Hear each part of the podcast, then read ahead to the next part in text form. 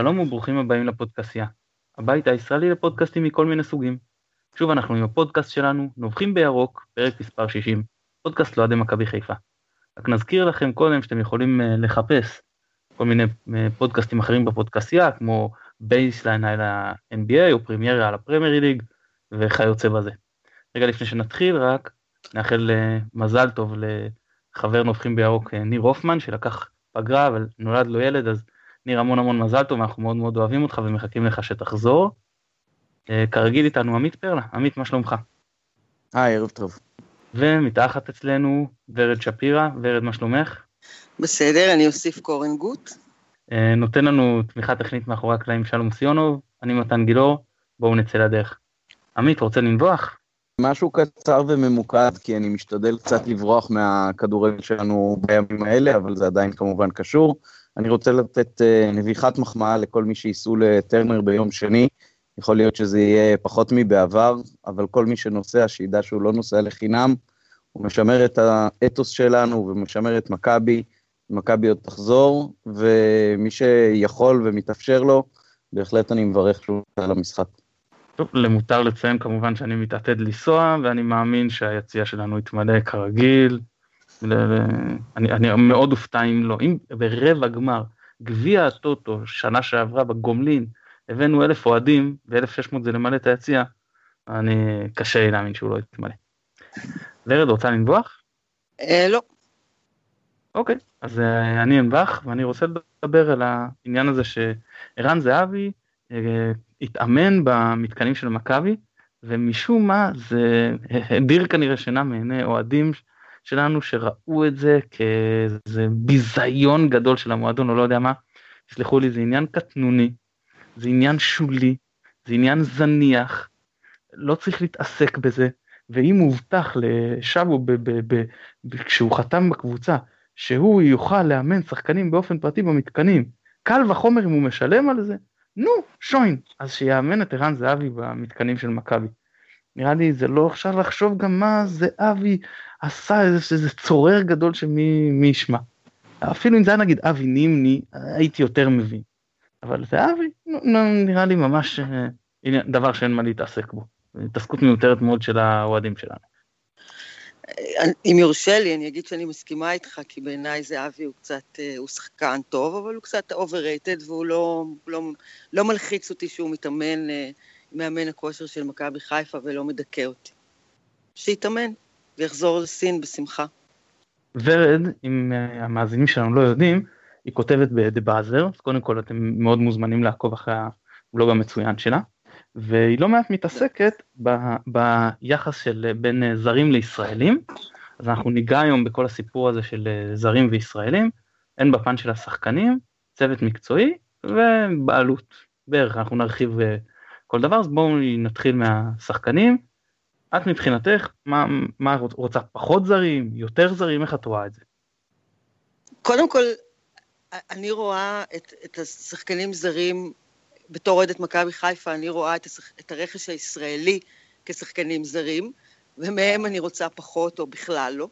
שחקנים זרים מאירופה או מארצות uh, שהם מחוץ לישראל בכלל, אני אשמח כמה שיותר, ולא חייב להיות גם Game Changerים. מבחינתי, שחקנים זרים שמגיעים עם מוסר עבודה, עם טכניקה, עם אגרסיביות, עם משמעת, עם הבנה טקטית, שמשחקים כדורגל. אני לא אגיד כדורגל מהיר, שחקנים שמשחקים כדורגל, אני אשמח מאוד, ואני לא מצפה שכל אחד מהם יהיה Game Changer, ואני מאוד לא אוהבת את המושג הזה. אני מאוד אהבתי את uh, ואצק, אני מאוד אהבתי את קגלמאכר, שחקנים חרוצים שיכולים להיות נאמנים לקבוצה, יותר משחקן שיגיע מקבוצה ישראלית, זו דעתי.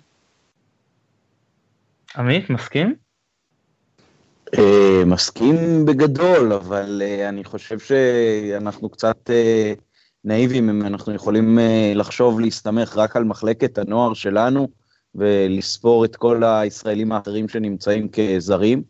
הלוואי שנחזור לתחילת שנות ה-80, שקבוצה שלמה נבנתה על בסיס הנוער, פלוס זי ארמלי וציון מרילי, עלתה תוך שנתיים והביאה אה, אליפות ובעצם ייסדה פה את כל הדור החדש הזה של האימפריה שלנו.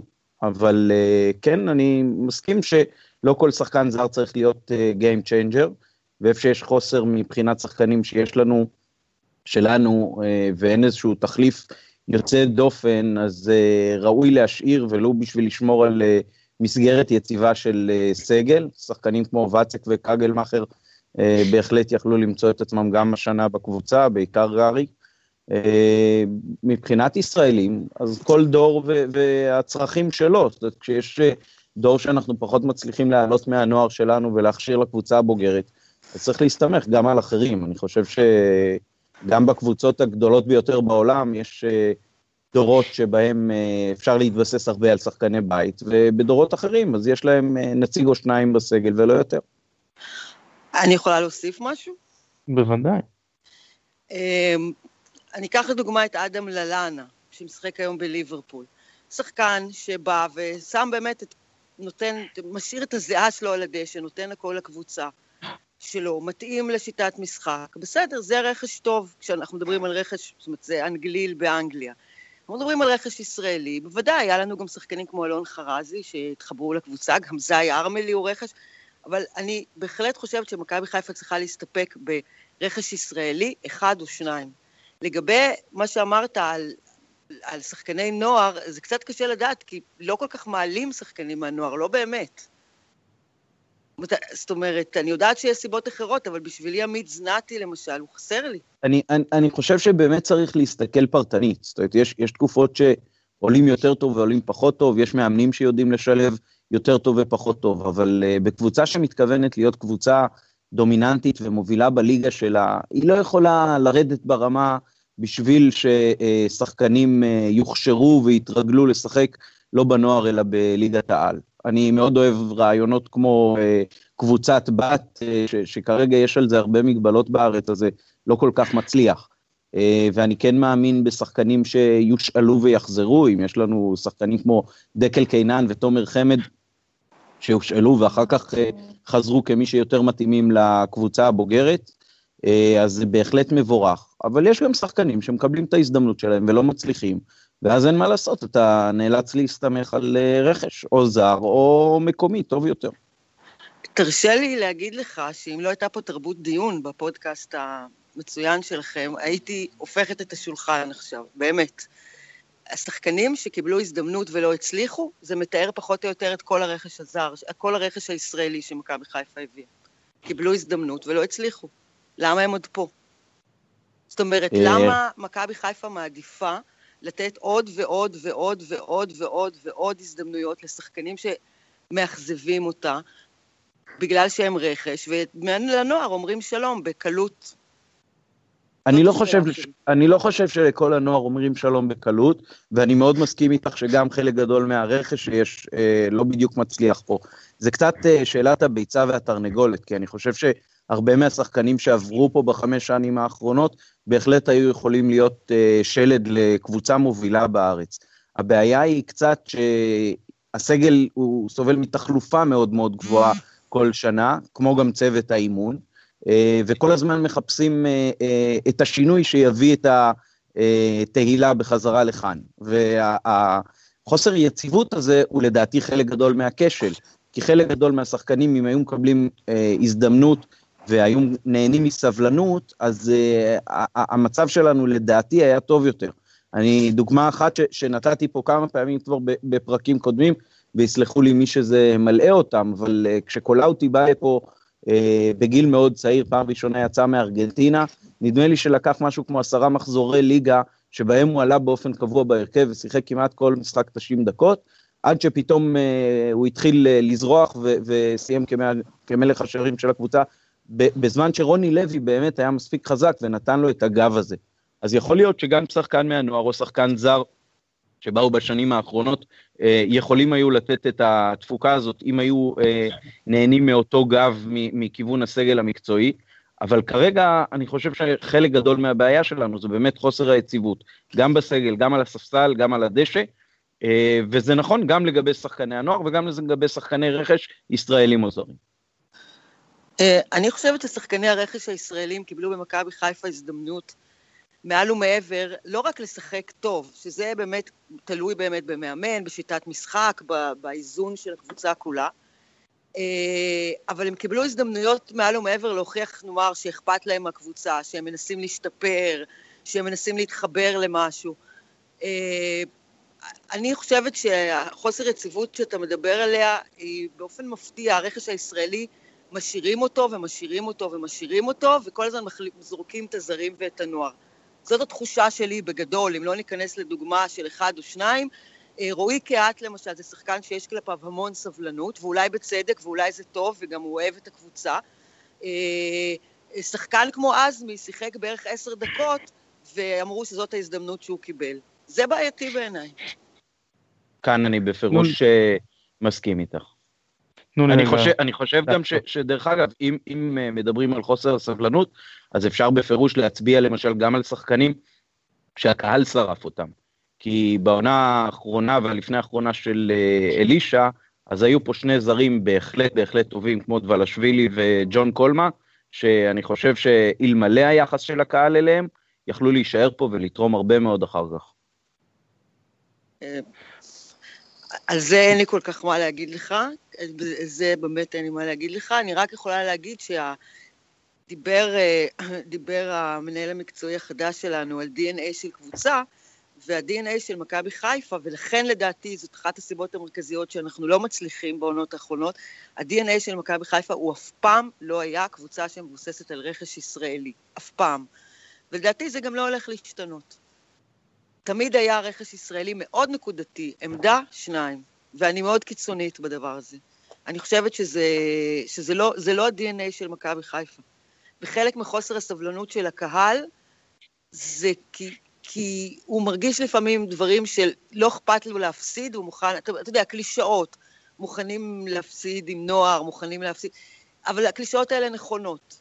זאת אומרת, הקהל, כשמעמידים לך נבחרת שכולה רכש מכל קבוצות הליגה, זה דבר שמעליב באופן יסודי אוהד מכבי חיפה, גם במודע וגם לא במודע. זה לא מכבי חיפה, רכש, לי, קבוצת לי. רכש ישראלי, זה מכבי תל אביב אולי.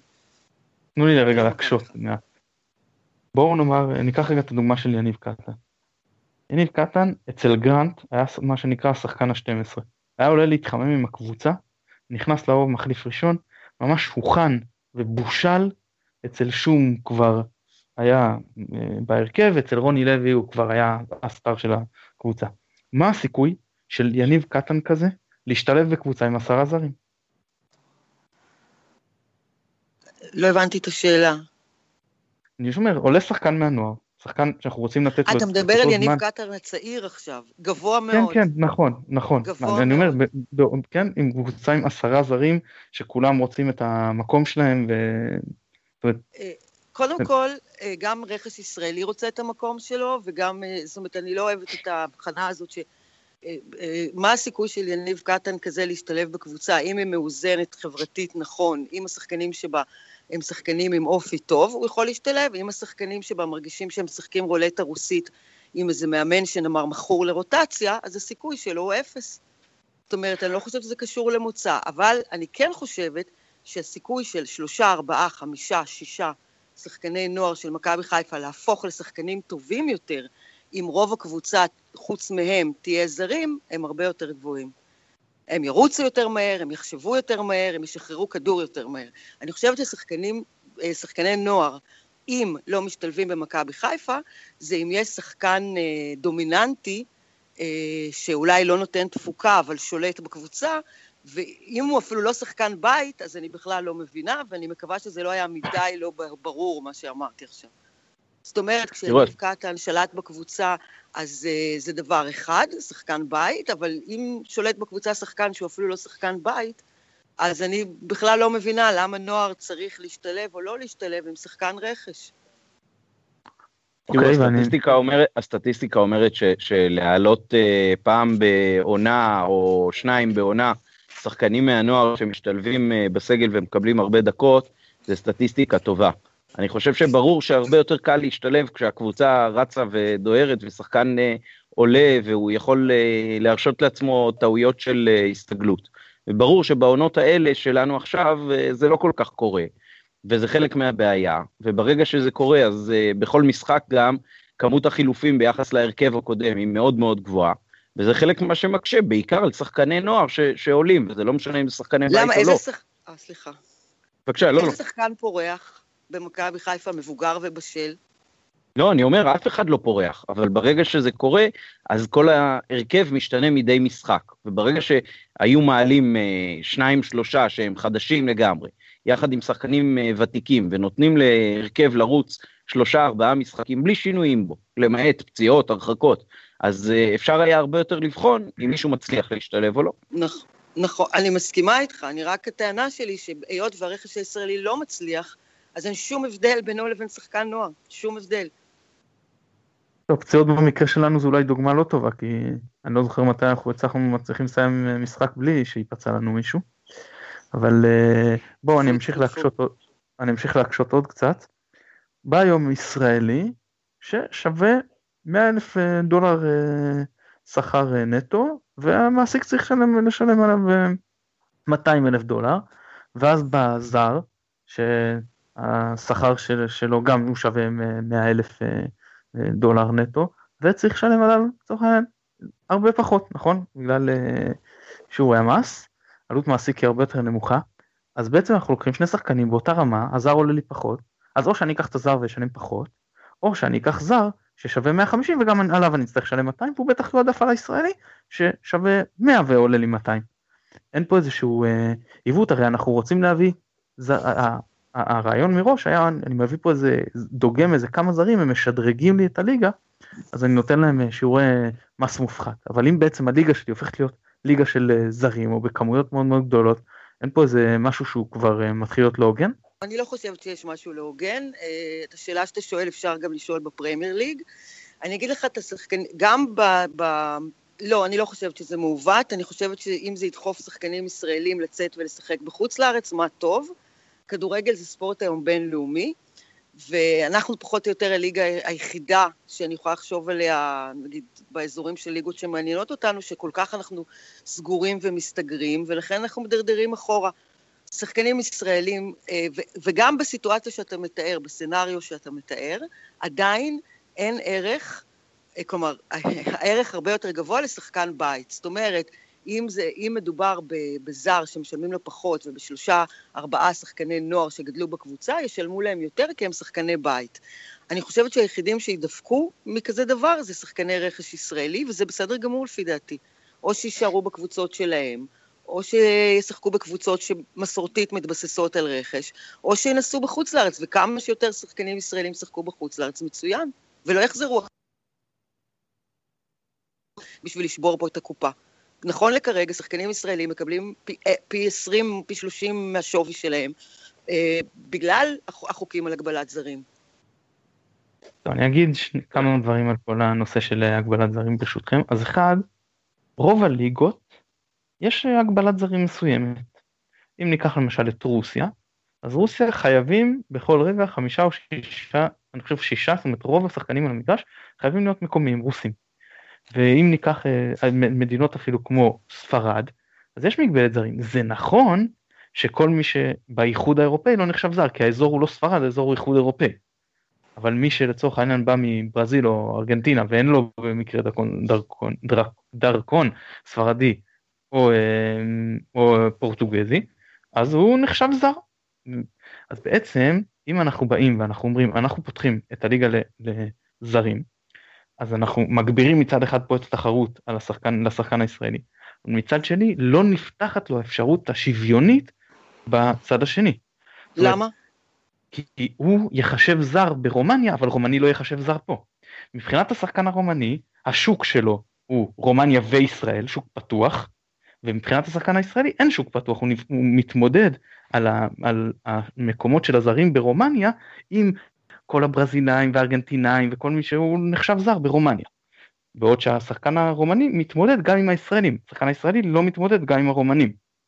אנחנו, פה יש איזשהו עיוות, זאת אומרת, אלא אם כולם יבואו ויגידו, אה, אין אזורים, זאת אומרת, הכל השוק פתוח, או לפחות כל הליגות שרלוונטיות לי, לישראל, אז כל עוד זה המצ... אין, אין פה מצב, אנחנו בעצם פוגעים בשחקן הישראלי. אני לא אומר שאסור, לא אומר שזה לא בסדר, אפשר להחליט, בסדר, בכדורסל עשינו את זה, כדורסל פגענו, אה, זה אומנם לא פתוח לגמרי, אבל רוב השחקנים, בטח הדומיננטים הם אה, זרים, והשחקן הישראלי נפגע.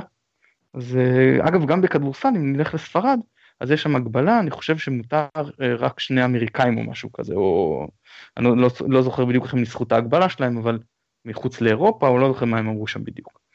אז, אז זה עניין אחד. שתיים, יש פה שאלה, האם אנחנו רוצ... מוותרים על העניין הזה של כדורגל ישראלי עם קשר לשחקן הישראלי? וזו גם שאלה שראויה לדיון, ואני מודה שנכון שאפשר להתחבר גם לזרים ויש זרים שמאוד התחברתי עליהם, ואני אה, מודה שיותר קל לי להתחבר לישראלי. אגב, זה בכלל לא, לא, לא קשור לעמותה, זאת אומרת זה יכול להיות אה, ישראלי שהוא ערבי מוסלמי, וזה יכול להיות אה, מישהו ש... ש הגיע כמו טוטו תמוז למשל ש, שהוא כאילו היגר ואין פה זה לא איזה עניין ש, שהוא תלוי גזע. אבל אה, זה כן עניין שהוא תלוי אה, אה, מקור וה, והשפה והתרבות ובן אדם שמכיר את העניין. אגב נכון ש, שגם העניין הזה של התרבות הוא פוגע בכדורגל ואנחנו יודעים את זה ששחקנים שגדלים פה גדלים בתרבות כדורגל שהיא תת תרבות כדורגל ובוודאי שאנחנו מקבלים שחקנים שבאים ממדינות כדורגל הרבה יותר מפותחות, אז הם באים עם תרבות כדורגל אה, עדיפה. אני אומר שאני מסתכל על הזרים היום, אני לא רואה את הבשורה הגדולה שהם מביאים לליגה, אני לא רואה פה איזה שדרוג מטורף, אני לא חושב שצריך אה, להגדיל את מספר הזרים. אה, הסיבה היחידה שאני לא חושב אגב ש, שצריך להקטין, למרות שזה גם לא היה נורא מבחינתי אם מקטינים, זה, זה עניין הישראליות באירופה, שאני מבין שזה יפגע בהן, כי גם מבחינת עניין המיסוי, שזה מטיב להביא זרים, וגם אתה יכול uh, לשים פלסטרים בכל מיני עמדות, עמדות מגנים למשל שיש לנו בעיה בישראל, ועמדת השוער שיש לנו בעיה בישראל. אני רואה מה ההבאה הגדולה של הזרים עשתה בכדורסל, כן זאת ליגה הרבה יותר אתלטית, uh, להגיד שהכדורסל הוא יותר טוב או שהוא יותר מעניין, אני לא חושב. אני חושב שזה מה שיקרה בכדורגל, אם נפתח פה את השוק uh, פתוח. אני אומר שבינתיים, כל עוד מצליחים אה, להימנע מזה, אז אני נגד, ואנחנו רואים שרוב הענפים במשק בינתיים לא פתוחים, אה, אי אפשר להביא עובדים זרים כמה שמתחשק. אה, בינתיים הייתי משאיר את הכדורגל ככה, אני מבין גם את הגישה השנייה. כן, אני יכולה רק להגיד לסיכום של מבחינתי, כי אולי זה לא הנושא המרכזי היום, שכל עוד השחקן הכדורגל הישראלי משחק בהליכה, אין בכלל שום אינטרס להגן עליו. להפך, בעיניי להגן עליו זה לאתגר אותו. זה על ידי זה שהשחקנים שיסבבו אותו יהיו שחקנים שידרשו ממנו יותר. זאת אומרת, אני לא בעד כדורגל שכונה בליגת העל הישראלי, ואני אוהבת כדורגל שכונה, רק לא בליגת העל. אבל כמו שאמרתי, הרבה נוער ביחד עם הזרים, כי הנוער יכול עדיין ללמוד ולרצות להשתפר, ולא יושב וחושב שהקבוצה שלו. זה דעתי. אוקיי, okay, אז בואי נעלה שלב, דיברנו על השחקנים. עכשיו נעבור לצוות המקצועי, שאני מפרק את זה לכמה חלקים, אחד זה מאמן, שתיים זה סגל מקצועי רחב, מאמן כושר ואנליסט וסקאוט וכיוצא בזה, ואני לוקח את זה לשני מישורים, אחד זה המחלקה הבוגרת, ושתיים זה מחלקת הילדים והנוער. איפה, האם פה עדיף לנו זרים, עדיף לנו ישראלים, איפה וכמה? מי עונה ראשון? את. את. רק אני. הבנתי. בוודאי. הכל עליי. אמ, קודם כל אפשר, בוא, בוא נדבר, בוא נעבור להולנדית. כולם מדברים את השפה? כמעט. אוקיי. אה, אני, אני כמובן, והרי אתם יודעים מה אני אגיד, אני בעד אה, כמה שיותר, ואפילו יותר משחקנים זרים, כמה שיותר אנשי צוות מקצועי שמגיעים מקבוצות, ממועדונים וממדינות שמשחקים בהם כדורגל. אמ, אה, בטח ובטח שמאמן, אה, ולענות בקצר ופשוט, כן. אני מאמינה במאמנים זרים, עוד מאז דושן הורין המיתולוגי. אני חושבת שמאמנים זרים טובים לכדורגלן הישראלי שרוצה להשתפר ושהוא מוכשר. אה, מה שעוד, מה שכן מעניין אותי זה שגם לפעמים מגיעים לפה מאמנים זרים והם פתאום שמים על הכוונת שלהם זה קרה גם במכבי חיפה, איזה שחקן ש, שפה לא נחשב הרבה והתקשורת לא מתלהבת ממנו, והם רואים בו משהו והולכים איתו, ואני אוהבת את זה. זאת אומרת, הם מחפשים באמת שחקנים שיכולים לחשוב מהר, לשחק מהר, שלפעמים זה פחות יפה. בגלל שהכדורגל הישראלי משוחק בסלואו מושן, אז לפעמים אנחנו טועים לחשוב שבן אדם שעושה דריבל, כשמולו אין הגנה אגרסיבית וכשהמשחק לאט ויש לו חצי שעה לחשוב לפני מסירה, אנחנו חושבים שהוא שחקן נורא נורא גדול, ואז מגיעים לאירופה ורואים את הבדלי הרמות. ולעומת זאת, המאמנים הזרים לפעמים תופסים פתאום איזה שחקן נוער, אני אגיד עוד פעם, עמית זנתי, וקולטים אותו, שהוא בעצם טוב, והוא פיזי, והוא מהיר, ו... וזה פחות יפה לעין לפעמים בכדורגל הישראלי, כי לא כל מסירה שלו מדויקת, כי זה, זה לשחק יותר מהר. אז כן, אני בעד מאמן זר, אבל לגבי כל מה שאמרת, אנליסטים וסקאוטרים, אני אתן לכם uh, להרחיב על זה, זה פחות התחום שאני מבינה בו. אני מצטרף לוורד בקטע הזה מאוד. אה, אני חושב שכרגע כשמסתכלים על המאמנים הישראלים גם בליגת העל, אז רואים שיש בהם אה, מעט מאוד ותיקים והרבה מאוד אה, צעירים שמקבלים הזדמנות, אבל חלקם הגדול של הצעירים האלה לא בדיוק מוכיחים שיש שם איזה מוחות כדורגל גדולים, ואני לא חושב שמהם תבוא הישועה, ואני חושב שחלק ממה שמכבי צריכה לעשות זה באמת צוות זר, שחלק מהיתרון שהוא מביא איתו היום זה לא רק הידע והתרבות של הכדורגל שהוא גדל בה, שהיא אחרת לגמרי משלנו, אלא גם uh, עניין הניתוק מהתקשורת והיכולת להיות uh, קצת יותר ממוקד בצד המקצועי ופחות בצד המייחצן של העבודה שלהם. ואני רק מקווה שהצוות שעכשיו uh, יפותח כאן, uh, יוכל גם uh, להביא אותנו בשקט למקום אחר, מה שאנחנו נמצאים בו. אז דעתי, זה שכמה שפחות דוברי עברית בצוות המקצועי כך ייטב. זרים, אנשים מתרבות uh, כדורגל, החל מהמאמן, דרך עוזרי המאמן ומאמן הכושר, אני חושב שלא שמים פה מספיק דגש על האימון כושר. ראינו מה עשה ברח לשמוע צרפתי בביתר ירושלים. איבריוס דראו. נכון, דראו. בביתר ירושלים, וטוריחו במכבי תל אביב, זה פשוט לקחו תוך כמה חודשים הקפיצו כושר גופני של קבוצה ישראלית לרמה, אני לא רוצה לא להגיד אירופאית, זה עדיין לא רמה אירופאית, אבל להרבה מעל הליגה. הקבוצות האלה, גם שהם לא שיחקו טוב, ידעו להכריע משחקים בדקות האחרונות, ראית שהקבוצות שמולן נופלות מהרגליים. וזה לא גרר אצלם איזה כמות פציעות היסטרית או משהו בסגנון. כמו למשל שהיה לנו עם אלישע, שהקבוצה שיחקה בעונת ליגת אלופות בקצב גבוה מאוד, הפילה את היריבות מהרגליים עד שכל השחקנים קרסו. והגענו למחזור אחרון ש... בלי מגנים וקישור אה, וכיוצא בזה. אז, אה, אבל, אבל אני לא עוצר בקבוצה הבוגרת. אנחנו מקבלים שחקנים שעולים מהנוער, בישראל בכלל ובמכבי בפרט, חסרי יסודות, שאף אחד לא דרש מהם מעולם, שבגיל 10 ראו שחקן שהוא קצת יותר גבוה וקצת יותר חזק וקצת יותר מהיר, אז שהוא, כי הוא התפתח מוקדם, אז אומרים לו יופי תכבוש מלא במקום להבין שהוא יכול להיות מגן העתיד לצורך העניין.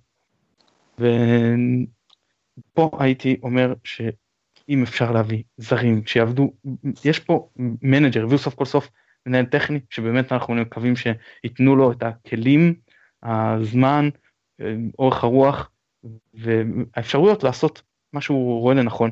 באמת מקווה שהוא יכניס אנשים זרים, גם למחלקת הנוער וגם למחלקת הילדים, וזה לא חייב להיות שבכל אה, אימון של אה, ילדים זה יהיה רק מאמן זר. מספיק שיהיה לי אחד או שניים על כל, נגיד מגיל אה, שבע שמתחילים או שמונה שמתחילים, ועד גיל 15 יהיו שניים, שאחת לשבוע הם יודעים שהם נוגעים בכל אה, כל קבוצה עוברת לפחות אימון או שניים בשבוע עם, עם אותו מאמן זר. אני חושב שזה יכול לשדרג משמעותית, גם יכולים להעביר אה, דיווח ל manager איפה יש את הבעיות ואיך צריך להתנהל. ואגיד יותר מזה שאלה, אם הוא לא מתכוון להביא את אותם מאמנים זרים, חייב לדאוג להכשרות של המאמנים הישראלים במחלקות הילדים והנוער. זאת אומרת ש... שבפגרה הוא צריך לה, לה, להגיד להם יופי אתה עכשיו הולך להשתלמות במחלקת הנוער של בוכום או לא יודע מה כן? זה לא, לא באמת חשוב. אבל הוא חייב גם לבנות אותם. אני רואה את זה משהו אם אתה מסתכל אסטרטגית אז זה אחד הדברים האקוטיים וזה מה ש... איך אמר לנו דודו בזק כשדיברנו על ההבדלים של איך באר שבע מגיעה להישגים עם uh, תקציב משמעותית יותר נמוך משל מכבי. זה אומר הם בונים קבוצה אנחנו בונים מועדון. אז אם בונים מועדון זה חלק מהעניין של לבנות מועדון. יכול להיות שהיו צריכים להחזיר את מולנסטין עכשיו למחלקת נוער שלנו. היה גם עוזר מאמן שגורש בהתחלת העונה, שכחתי את שמו, שיכול היה להישאר בשקט ו... הגיעו למסקנה שאין לו מה לתרום לצוות המאמנים ש... של מכבי חיפה. מייק, מייק... מיק פריסט, כן. כן. כן. אה, זאת אומרת, זה איזה מין זלזול כזאת, כזה, ומין זכיחות כזאת של אנחנו מספרים יודעי קול, ולא ברור לי למה, למה אין רצון ללמוד, חוץ מאשר הישרדות, לשמור על העמדה, לשמור על המעמד. אה, טוב, כן. אז נראה לי שלגבי זה אנחנו אה, תמימי דעים. אה, עכשיו נעבור לחלק ג' שזה ספונסר שיפ או בעלות. תראו עד היום הבעלים של קבוצות בישראל אז זה או עמותות שאז זה לא בעלים יש חברי עמותה או קבוצות שהן חברות בין אם זה חלץ ובין אם זה חברה עסקית חברה עסקית למשל כמו מכבי שיש שני בעלי מניות אה, או ש... ויש אה, אה, ישראלים או אה, יהודים אה, נקרא להם נדבנים לצורך העניין למרות שחלק מהפעמים זה ממש לא נדבנות כמו שהיה במקרה של ארכדי גיידמק אבל אה, יהודים אה, מהגולה שמחליטים להשקיע בקבוצות בישראל. והשאלה היא אם אני, אני או, אה, מה דעתכם על אם תהיה בעלות זרה בכלל בכדורגל הישראלי ומכבי בפרט אבל בלי הקשר היהודי מה שנקרא לא מישהו שיכול לקבל פה אה, אזרחות ישראלית. אז מה דעתכם על העניין? טוב, זה מאוד? שאלה ש... זה, זה מאוד שאלה של הפורמט שזה יהיה, כי אנחנו רואים היום ב, בכמה מדינות אה, אירופאיות שיש אה, כל מיני בעלים עם אה, בעלויות צולבות בין מועדונים, שהרבה פעמים זה עושה בעיות, אם אה, ניקח למשל את הדוגמה של אה, דושטלה, שהיה גם המעסיק של אה, לוזון בבלגיה, ואחר כך שינע אותו לאנגליה, ועוד כמה קבוצות אה, בבעלותו, זה הופך להיות משהו מאוד מאוד בעייתי, כי המועדון עלול מהר מאוד לאבד את הצביון שלו כמועדון אה, עצמאי ולהיות חלק מקונגלומרט יותר גדול. אה, אז ככל שזה הולך לכיוון הזה, אז כמובן שהדעה שלי תהיה שלילית. ככל שזה מישהו שיש לו כסף, חברה או בן אדם פרטי, שרואה את עצמו כמישהו שרוצה שיהיה לו מועדון כדורגל מצליח ונותן לצוות המקצועי שתחתיו גם את התקציב הגדול וגם את העצמאות המקצועית, אז אה, בוודאי מבורך. אה, כן. א', אני פחות או יותר מסכימה איתך, למעט העובדה ש... אמ, האמת שאני, אה, למשל, אם נסתכל אה, במקרה של מכבי תל אביב על מיץ' גולדהר, אני חושבת שמיץ' גולדהר כן הראה עניין כשמכבי תל אביב נניח עלו לליגת האלופות, והעניין שלו ירד באופן מאוד תלול כשהוא ראה את הפערים האמיתיים. ככה זה נראה מבחוץ. אה, ואני חושבת שאחת הסיבות שקבוצות ישראליות לא נר- נרכשות על ידי, נאמר, אפילו אין איזה, אולי יש הצעות שאנחנו לא יודעים עליהן, אבל זה מפני שאנחנו, כל עוד אנחנו מנותקים מהעולם החופשי, כלומר, יש בינינו ויכוח, מספר זרים, צוות מקצועי, אבל כל הכדורגל הישראלי מתעקש כאילו לשמור על איזושהי חובבנות, לא בשכר אלא באיכות, אז, או לא משתף פעולה עם החילופי ידע וכישרון הגלובליים שיש היום, אז הוא גם לא כל כך, אה, לא כל כך מעניין אנשים מבחוץ, או ש... אה, שוב, אלא אם כן אנחנו לא יודעים. אני דווקא פה, אתה יודע, לא דחוף היה לי, אה, ככל שאני יכולה לחשוב על זה בתור אוהבת כדורגל, לא, לא, לא משנה לי אם הבעלים, אה, מאיפה הוא מגיע, מלבד מה שאמרת, התאגיד, תאגיד זה באמת בעיה. כן, חברה, חברה סינית עכשיו או רוסית לא עובד מבחינתך? לא, לא, ממש לא. למה? קודם כל, סיבות שכבר נאמרו פה לפני אה, כמה דקות על ידכם. אה, מפני שאתה יודע, האינטרסים לרוב של החברות האלה הם רחוקים מלהיות נקיים. הם, אה, הם תמיד אה, מהולים בכל מיני אה, רצון לעניינים של מיסוי והשפעות כלכליות בתוך המדינה עצמה, או קבוצות בת של קבוצות אחרות. אז עוד פעם, זה היה, זה היה, לא היה אכפת לי, אתה יודע מה, אני אגיד את זה, אתם יודעים מה, לא אכפת לי היה לראות קבוצה אחרת, ישראלית, אבל לא מכבי חיפה, שעוברת את התהליך הזה בשביל שנראה מה זה. לא הייתי רוצה את הניסוי הזה על קבוצה שלי. יכול להיות שאני אתחרט אחר כך והם... תבוא איזה מין בעלות כזאת ויכניסו המון כסף ויגיעו מלא שחקנים טובים והכל ישתנה. אבל אני שואלת אתכם, למה אתם חושבים שזה לא קורה? מהסיבות אה. שאת מנית, אני חושב שהכדורגל שלנו באמת לא כל כך אה, מעניין למשקיעים מבחוץ, לא בפן הכלכלי ולא בפן המקצועי. אבל כן מתעוררת אצלי אה, שאלה, אם את כבר אה, מכבדת אותנו בנוכחותך, היו לנו פה כמה דיונים בנושא של אה, המחאה נגד אה, שחר, איפה את עומדת אה, ביחס להתייחסות אליו כבעלים במרכאות נצחי של המועדון?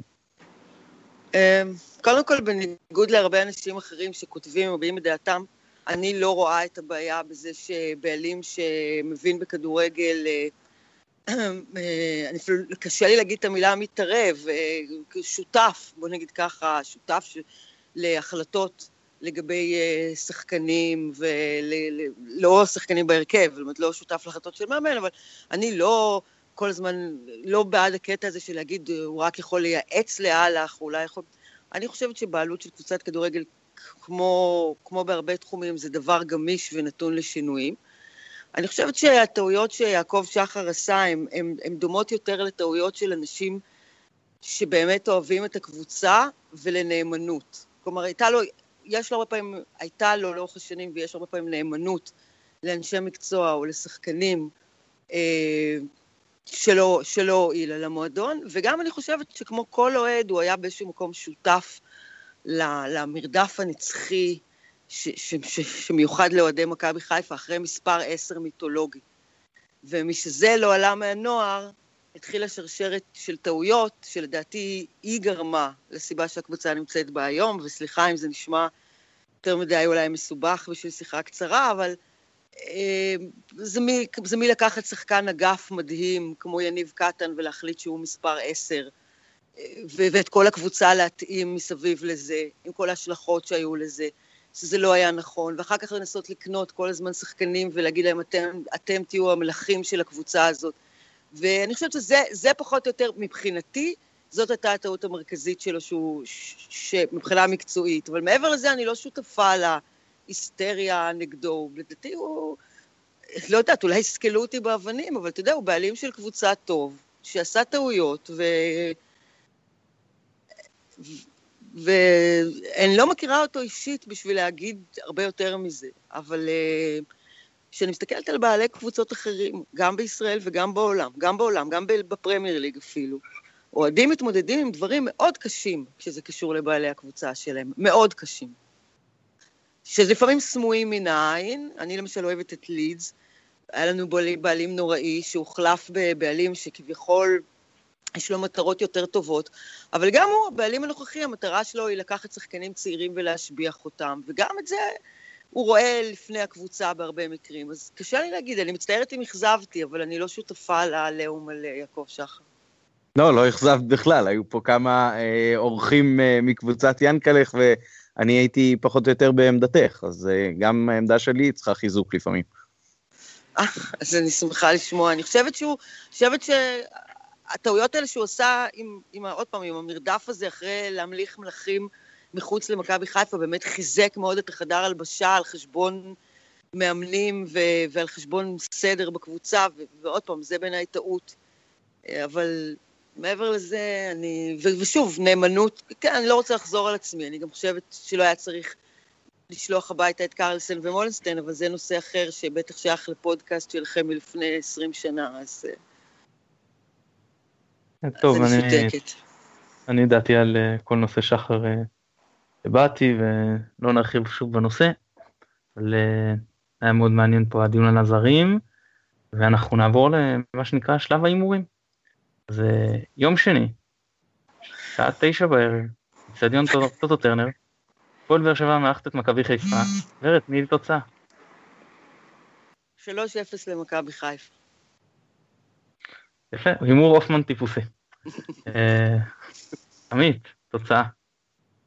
טוב, אני עם התחושות בטן שלי כבר לא הולך לשום מקום, כי הן תמיד מאכזבות, אז אני אלך עם uh, ידידנו מתי סינקרון, הפסד ראשון בטרנר לבאר שבע, uh, תוצאה 2-1 לנו.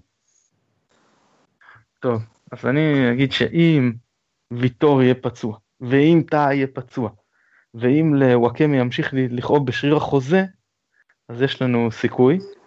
אני מאמין שאיכשהו שם הם אה, יסתדרו לפחות עם אה, אחד הבלמים עם אלחמיד, ואני מאמין שוואקמה כן ישחק נגדנו 2-0 באר שבע.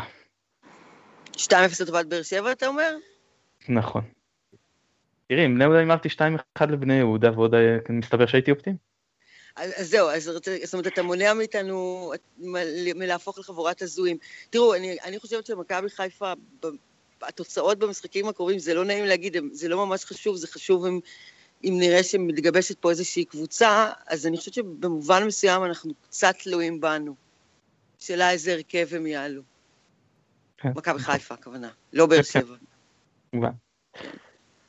ורד, המון המון תודה שהתארחת אצלנו, היה לנו כבוד והיה כיף לשמוע אותך. לי היה כבוד, אבל אה, אה, חג שמח שנגמר היום, חג שמח. תודה, חג שמח. עמית, כרגיל תענוג. תענוג כן. גדול, ו- ואורחת ראשונה אצלנו, כן ירבו. כן, טוב, שוב נודה תודה ל... לשלום. נכון, לשלום, שנותן לנו את התמיכה הטכנית מאחורי הקלעים. אז תודה רבה לכם שהאזנתם לנו, ביי ביי.